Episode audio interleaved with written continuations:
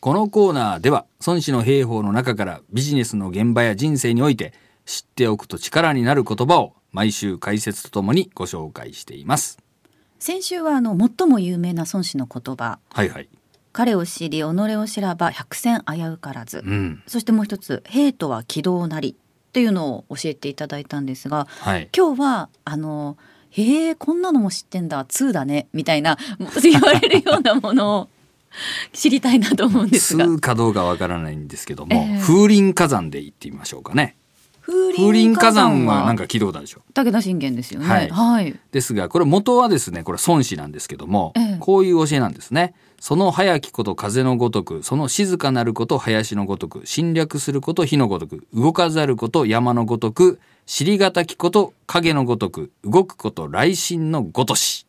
山のごとくの後に続きがあるんですか。そうなんですよへえ。武田信玄がね山で止めちゃったんだけど、うん。あと続きがあってねあの影のように相手にこうねこっちの実態を知られないようにしてでいざ動く時にはまるでこう雷が急に落ちてくるかのようにガッと起動せよみたい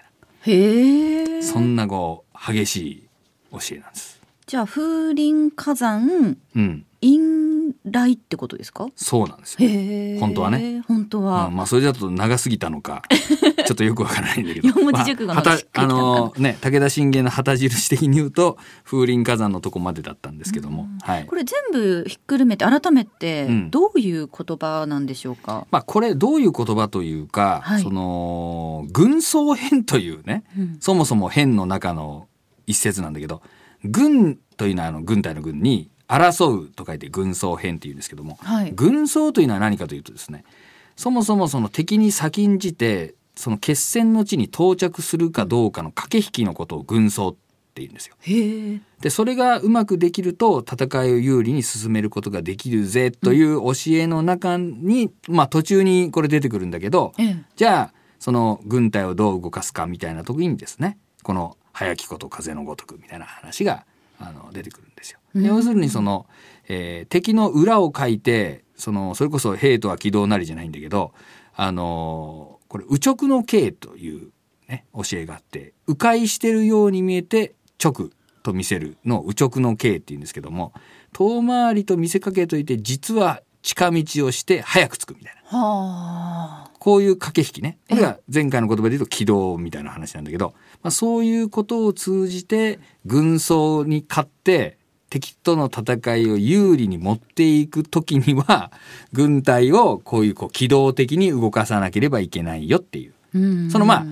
例えですよねう。ん侵略すること火のごとくって、まあ火火でこう焼き払って、ね、もう草の根がもう残らないようにしろとか、うん。えー動かないのは山のごとくみたいな。いうとこう比喩表現で、うんその伝わりやすくしたっていうか確かにまあ、そういうちょっとこう持った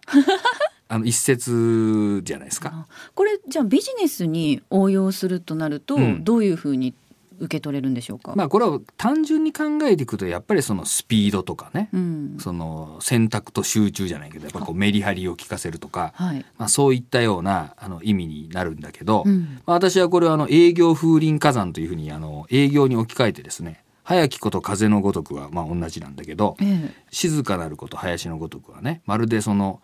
森林浴でもさせてるかのように気持ちよくヒアリングをしなさいとはあ。そし。て提案することを火のごとくうん。提案は熱く火のように語りそして根火飾ること山のごと しというふうにこう置き換えてえーおりましてはい。あのーちょっと違うじゃん動かざること山のごとくと孫子は言ってるんだけど、まあ、それをこう値引値引きに置き換えて、まあ、値引かざること山のごとしとこれ言うと大体営業の人はみんな苦笑してねみたいなうちちょっと値引きばっかしてるみたいな感じになる人が多いんだけど、まあ、そのように言っていてですね、ええ。山までで終わらしてるんだけどやっぱりスピードは大事だしね、うんそしてそのアクティブリスニングもそうでしょそしてこうよくあのやっぱ提案が最近こうしらっとした提案が多いんでやっぱりお客さんに提案する時は本当に良かれと思ってね熱く提案しろよと情熱を持って。うんだけど、だからといってその何でも客の言いなりになったりとかね値引かれっぱなしじゃなくてやっぱりこう値引かざることを山のことしてね、安易に値引いていいことはないんでやっぱそういうことをきちんと営業でやろうぜみたいにちょっと置き換えて、うんあの言ったりしてるんですけどね。 へえ、はい面白いですね。それ。まあこれもまあ孫子と同じようなもんなんだけどこういうふうにこう比喩にすることによってその分かりやすくするっていうことですよね。はうい、んただ値引きしちゃダメだぞっていうより値引かざること山のことしっていう方が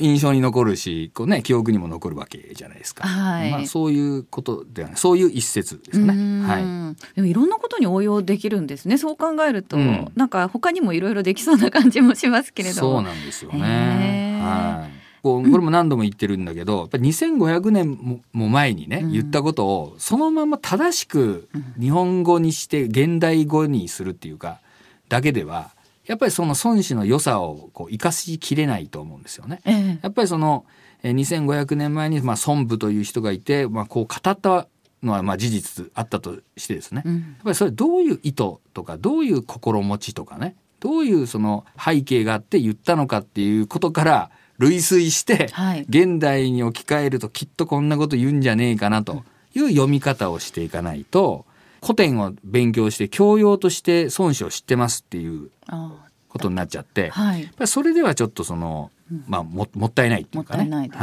ねはい、そうなんですよね。え今日は風林火山陰来について教えていただきましたありがとうございました